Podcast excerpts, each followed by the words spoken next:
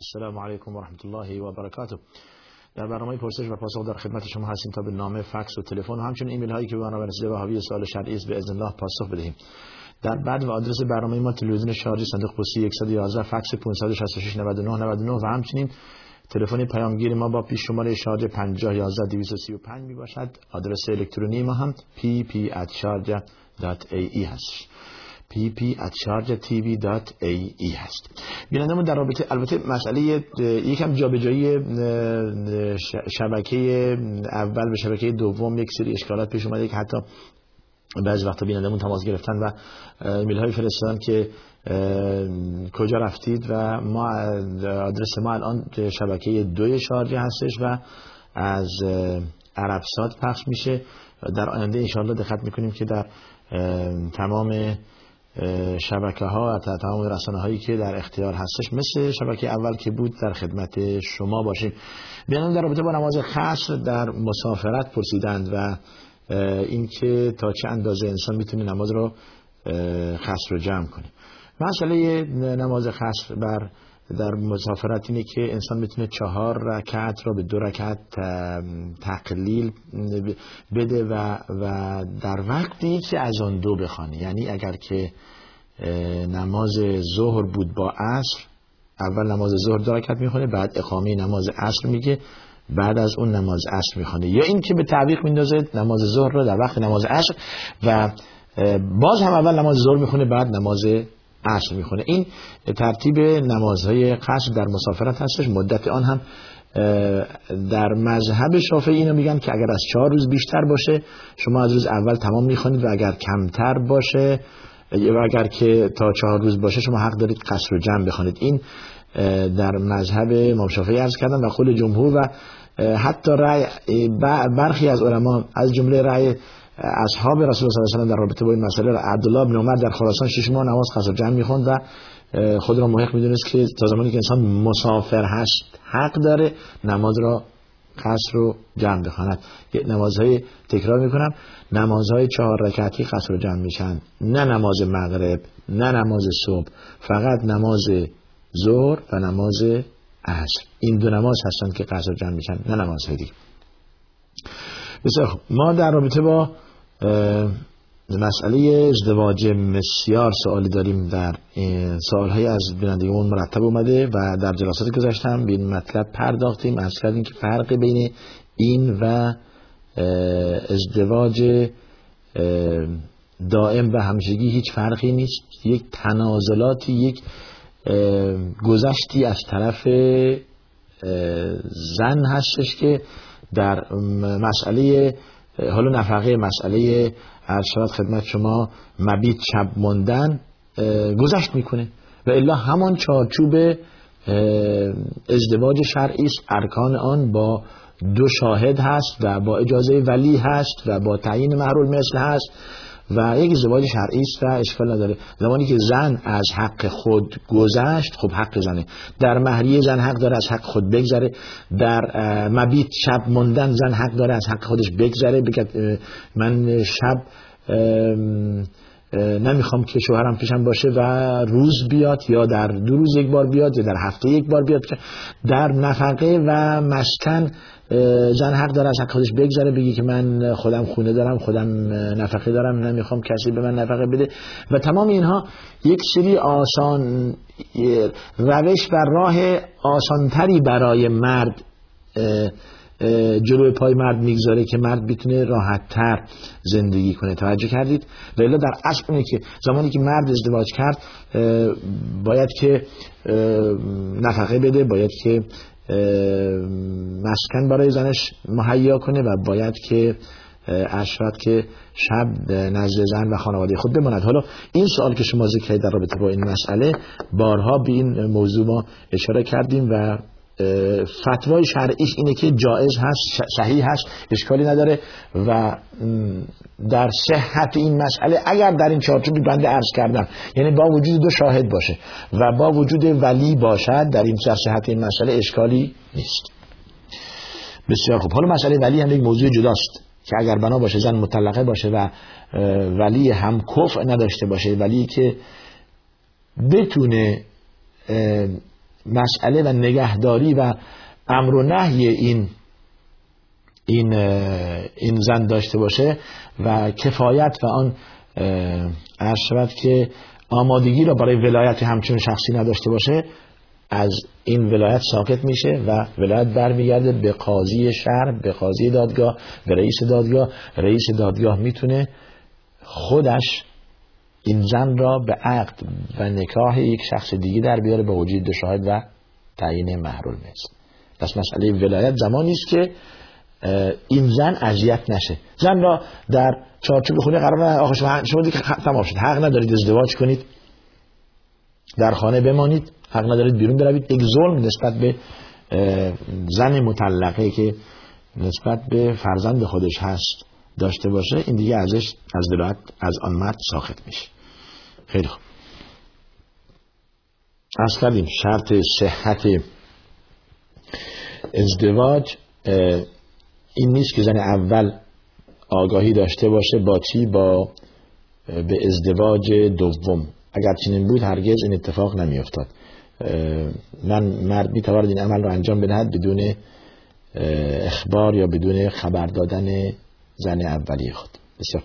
در رابطه با عقیقه گفتید که اگر گوسفندی سر ببرم و گوشتش توضیح کنم بهتر است یا حالا یا گوساله ببرم یا گوسفند. در اصل است که عقیقه پسر دو گوسفند و دختر یک گوسفند حالا اگر شما گوساله سر بردید و گوشتان رو توضیح کردید بهتر هست و اشکالی نداره. در روز هفتم نشد چهاردهم و نشد در روز 27 هم چون که رسول الله و در رابطه با حضرت امام حسین و امام حسن این کار رو کردن که برای اونها حیوان سر بریدن و گوشتش را مثل گوشت اضحیه و قربانی به سه قسمت تقسیم کردن به فقرا و دوستان و قسمت هم برای خود. وام از بانک گفتیم برای تهیه منزل و ماشین اشکال داره چون که این برمیگرده مسئله ربوی. اگر ضرورت باشد اون ضرورت را باز که کی تشخیص دهد؟ باز که طبق قاعده شرعی الضرورت تقدر به قدرها به اندازه خودش. یعنی شما تا چه اندازه لازم داشته باشید که وام از بانک بگیرید؟ از سود بخورید از حرام بخورید. تا چه اندازه؟ آقای ضرورت هست یا ضرورت نیست؟ این برمیگرده به ایمان و وجدان شما. در غیر این شما وام نگیرید. برای اینکه بدیهی وام گرفتن باعث که اگر ده میلیون گرفتید باعث 11 میلیون برگردونید و اگر 100 هزار درهم گرفتید باعث که 110 هزار درهم یا بیشتر باید برگردونید و این باعث میشه که شما در مخمسه یا در محلکه ربا قرار بگیرید و بزرگترین گناهی است که در قرآن به طور تفصیل آمده اعلام جنگ با خدا کردید. زمانی که از ربا بخورید و ربا بدهید و شاهد قضیه یا مسئله ربوی باشید. بله. اصلا تا ضرورت نباشد شما این کار را نکنید. رنگ مو برای مردان و زنان. بله سوال کردید در جلسات گذشته به این مسئله اشاره, اشاره کردیم و پاسخ دادیم که رنگ مو اشکالی نداره جایز هستش. ولی اگر از مشکی مشکی پرهیز شود بهتر است. توجه کردید؟ بله. گفتید فرق بین تورات و انجیل در اینها مکمل همدیگر هستند تورات و انجیل قرآن آخرین کتابی است که مکمل تمام ادیان هستش. در حدیثی رسول الله صلی الله علیه و میفرماید مثل من و سایر انبیای ما قبل مثل یک ساختمون است که یک خشت یک آجرش کمه من همون خشت یا همون آجر هستم. دین به وسیله رسول الله صلی الله علیه و تکمیل شده. الیوم اکملت لکم دینکم و اتممت علیکم نعمتی و رضیت لکم الاسلام دینا.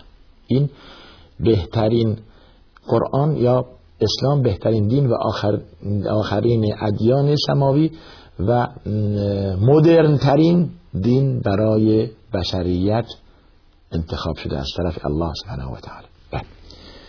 و رضیت لکم الاسلام دین. این خیلی مهم. بله. و اسلام را به عنوان دین برای شما انتخاب کردم. بسیار مسئله توسل آورده اید در توسل به اولیاء و انبیا و اینها. در وقت ضرورت. حالا جالب اینجاست که شما گفتید در وقت ضرورت.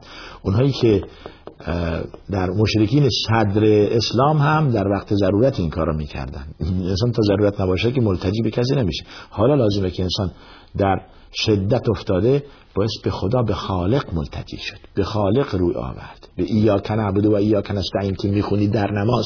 باش این مسئله را مد نظر قرار بدید نه به اولیا یا انبیا متوسل بشید شبیه این سال دو سال بعد آمده بینندمون از افغانستان یا آخرین سوال هستش و چون که مناسبت من من این رو یکم به جلو میندازم گفته ما در افغانستان دو الی سه تا ذریح صحابه کرام داریم و نظر می‌کنیم گوسفند می‌بریم حالا یا می‌بریم هر دوش هر کدوم نوشتید بالاخره یعنی سر می‌بریم. پول می‌گذاریم. حالا چند تا جوان پیدا شدن میگن که این شرک هست یا این گناه هست. حالا اینکه چند تا جوان حالا پیدا شدن این مسئله از صدر اسلام بوده و خداوند مبارزه کرده با این مسئله. ذریح هر کس باشد صحابه باشد آل بیت باشد اولیا باشد شیخ باشد سید باشد. به اندازه یک انسان مرده و وفات یافته ما به احترام سلام می‌کنیم خدمت این مردگان همه و برای اینها طلب اجر می‌کنیم از خدا. اما رفتن به غرض این که نظر کردن گوسفند شر بریدن و پول گذاشتن در اون زری و حاجت خود را از این مرده و از این زری خواستن این یک نوع شرک واضح و روشن است. و اگر انسان ولی بالله روی این مسئله بمیرد روی این مسئله بمیرد و روی این مسئله از دنیا برود مشرک از دنیا رفته است. مشرک از دنیا رفته. این را بدانید. مسئله به خصوص بینندمون در افغانستان. شما این را باید که از اهل دین بپرسید که آیا این عمل شما درست است یا درست نیست. شما رفتنتون به زیارتگاه فلان صحابه. حالا گفتید و من نمی‌دونم ذریح کدوم صحابه در افغانستان اونجا هستش یا قبر کدوم صحابه اونجا هستش. نظر کردن برای قبر و از قبر خواستن و دفع مزارت از قبر کردن تمام اینها میشه شرک. چیزی که از خدا می‌خواد از بنده خدا خواستید. اون هم چه بنده؟ اون که مرده است حالا این چه صحابه باشد؟ چه انسان عادی باشد؟ فرق نمی‌کنه. شما زمانی که از مرده چیزی خواستید یعنی شرک برای خدا آورده اید من عمل عملا اشرک فیه معی غیری ترکته و شرک. رسول الله میفرمایید در حدیث قدسی هستش. کسی که عملی انجام بده در آن عمل کسی دیگر را با من شریک کند من اون عمل را نمیپذیرم. به خودش برمیگردانم در در آخر سوره کهف داریم که من كان يرجو لقاء ربه فليعمل عملا صالحا ولا يشرك بعبادة ربه احدا. کسی که امید داره روز قیامت خدا او را به بهشت ببره و با خدا ملاقات کنه اعمالش صالح کنه و شرک به خدای نیاورد. مسئله شرک بارها عرض کرده ایم که خطرناک ترین گناه بزرگترین گناه و نابخشونه ترین گناه. گناهی که اصلا بخشیده نمیشه. اگر شما با شرک از دنیا رفتید امیدی برای نجاتتون در آخرت نیست. برعکس قضیه عمل حالا اگر که انسان فسق یا فجوری در عمل داشته باشه امید هست برای نجاتش. ولی شرک امیدی نیست. انه من یشرک بالله فقد حرم الله علیه الجنه و مأواه النار. این بارها این آیات عرض کردیم.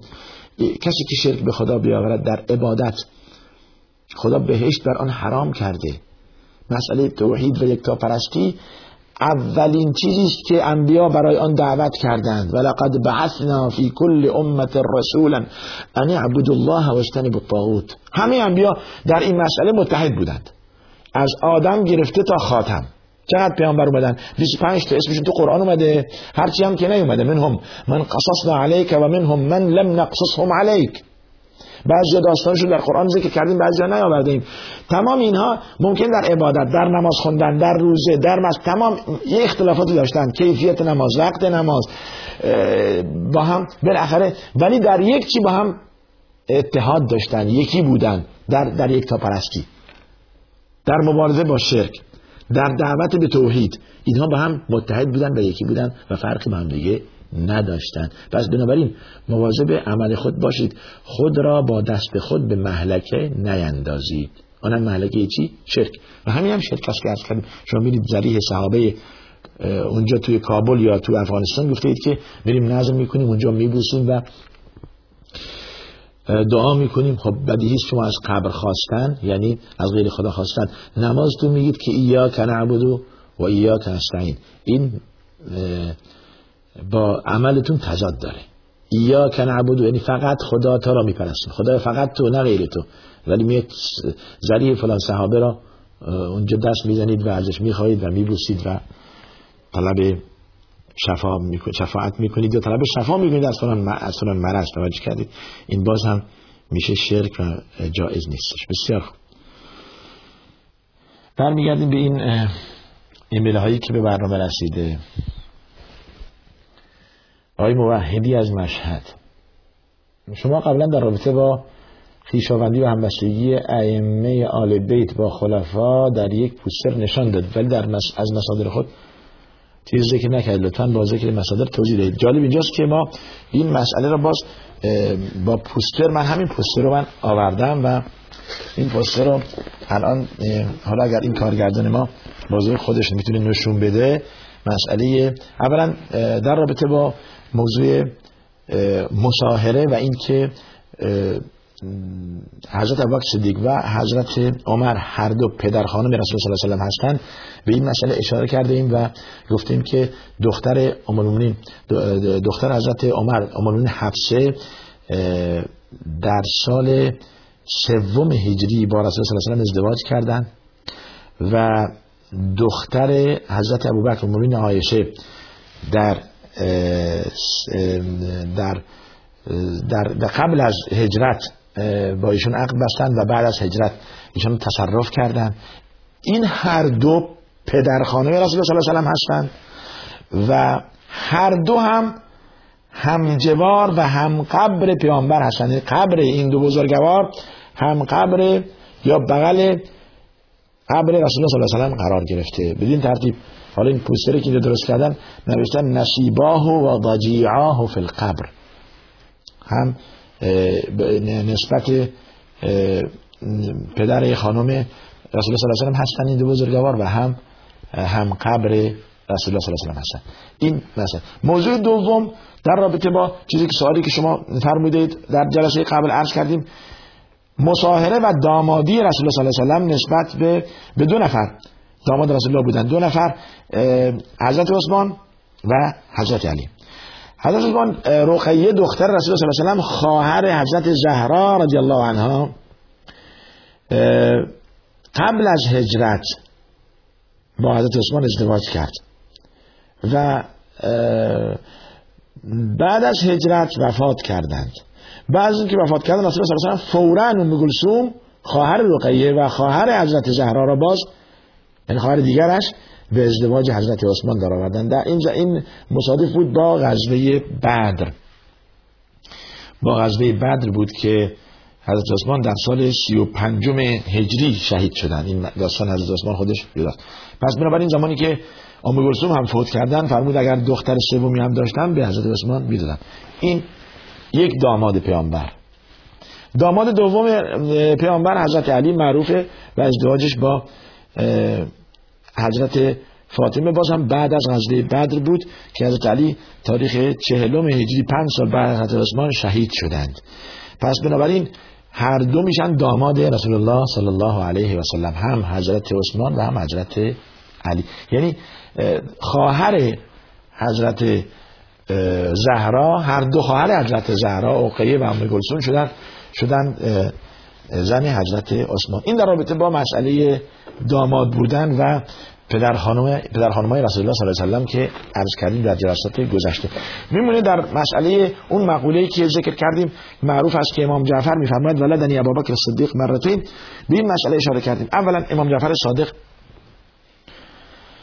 پدر امام جعفر صادق امام باقر پدر امام باقر امام زین و امام حسین و حضرت علی. مسلم ائمه آل بیت. حالا میایم سراغ مادر امام جعفر صادق. از کردیم پدر امام جعفر صادق امام باقر. مادر امام جعفر صادق ام فروه.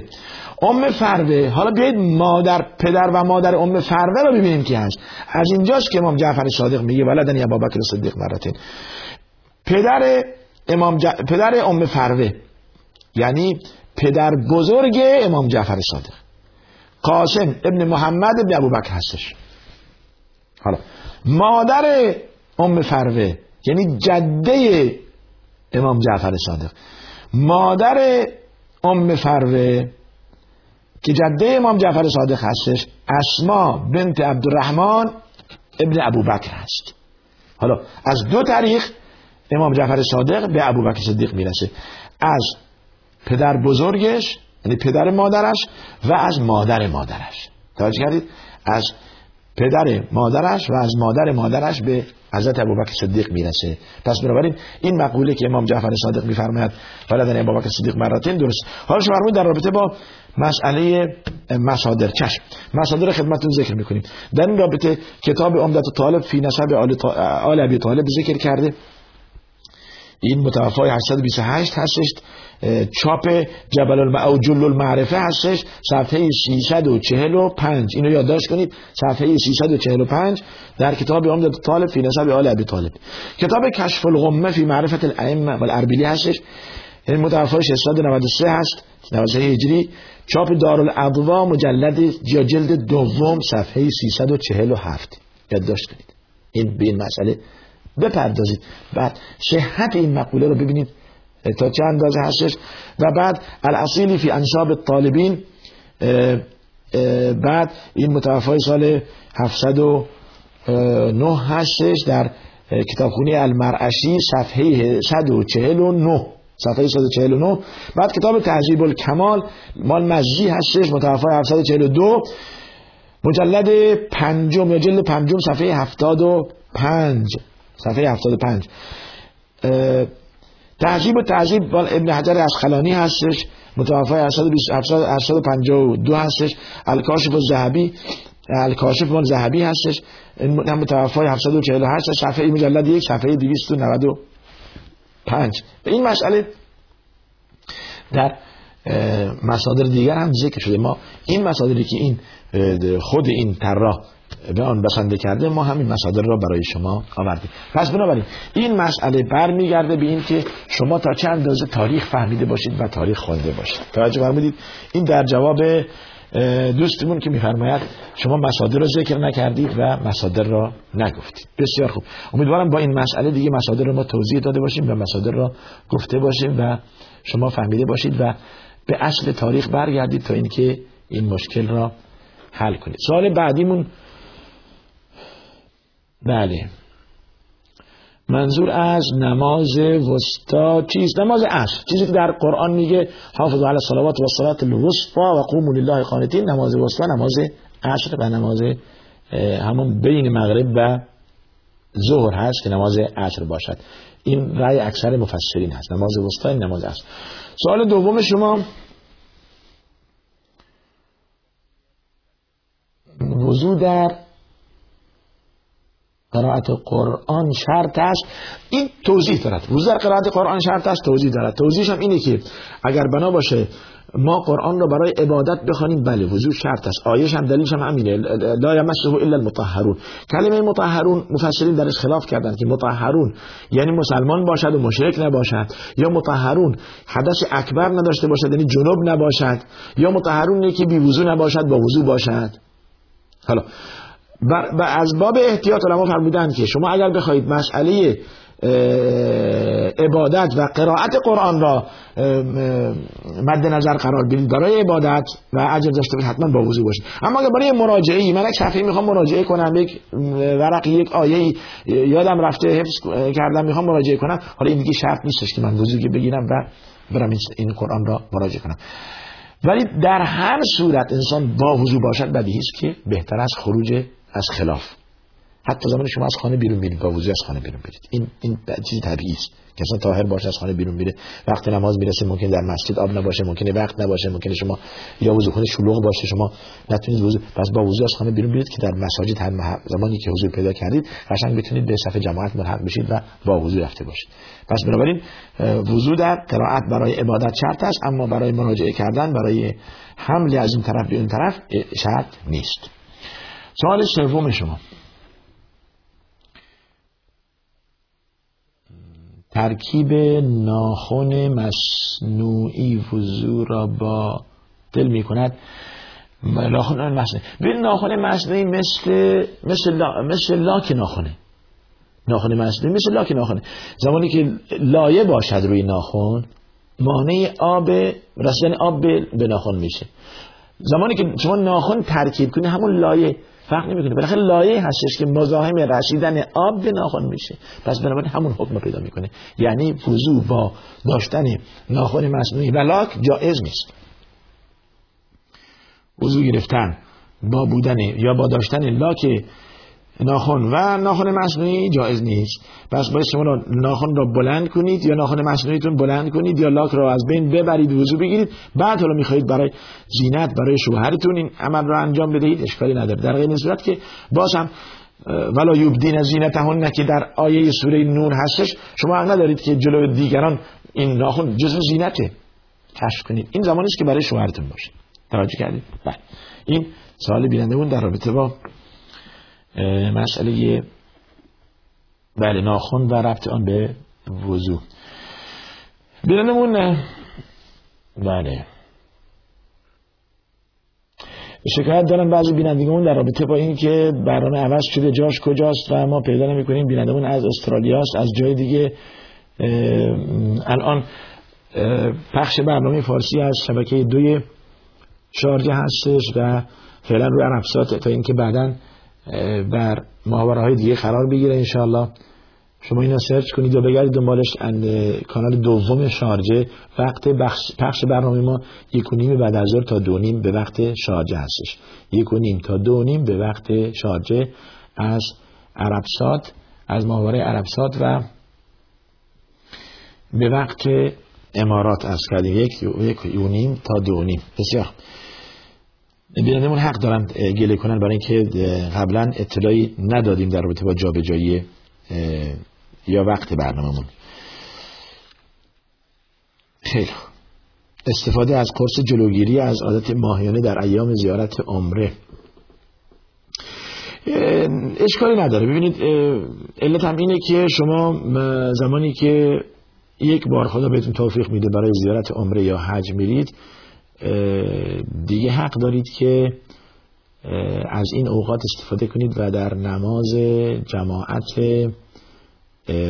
حرمین شرکت کنید. پس بنابراین اگر داری باشد که هستش و شما را از این آمدن یا جلوگیری کند از عادت ماهیانه اشکال نداره شما از این دارو استفاده کنید. این برای زیارت حج یا عمر برای حج بله یا یا برای عمره فرق نمی‌کنه. گفتید یا زن لباس مخصوص باید داشته باشد؟ نه. در شهر ما نداریم که زن باید لباس مخصوص داره همون لباسی که میپوشد ولی آرایش نکند. ولی آرایش نکند. سوال در رابطه با این باز هم چرا اهل سنت فرزندان خود را به نام های عباس و زهرا و حسین نامگذاری نمی کنند یا اینکه شما را اهل سنت نمی‌شناسید یا نمی‌دانید؟ اهل سنت مخلص آل بیت اهل سنت مخلص آل بیتن. خانه ای از خانه اهل سنت نیست که فرزندانش به نام های علی یا حسن یا زهرا یا زینب نباشد. توجه کردید. این مسئله شما باید که آگاهی بیشتری در رابطه با اهل سنت و خانواده اهل سنت داشته باشید. اهل سنت مخلص آل بیت هستند محبتی که برعکس ما کسانی نمیابیم که به نام های عمر و ابوبکر و عثمان در شما در مذاهب دیگر به نام های ابوبکر و عمر و عثمان سای این این اینو باید ما بپرسیم. شما باید اهل سنت مخلص آل بیتند.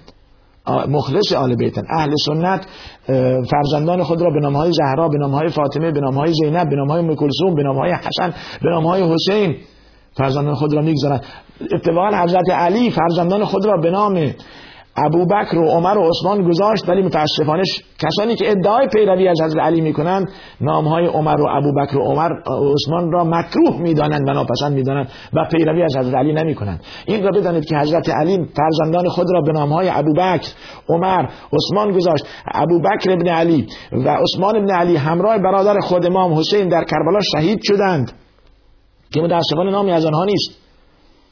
و عمر ابن علی برگشتند و تکثیر نسل آل ابی طالب هم از از یکی از یکی از راه های تکثیر نسل از عمر ابن علی بود. محمد بن حنفی بود و امام حسین.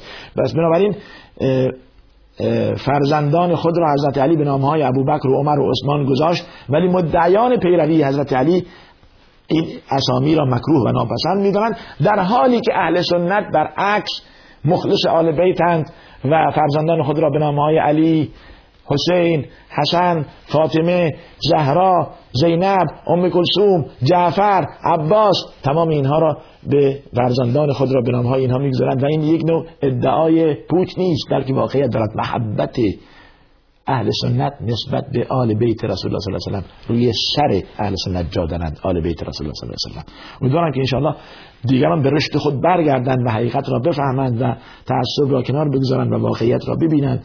و آنچه که خدا و رسول خدا و ائمه آل بیت فرمودند از آن پیروی کنند. نهایتا آدرس برنامه ما تلویزیون شارجه صندوق پستی 111 فکس 566 99 99 و تلفن پیامگیری ما با شماره شارجه 50 11 235 می باشد و آدرس الکترونی ما هم pp at sharjah at sharjah هستش.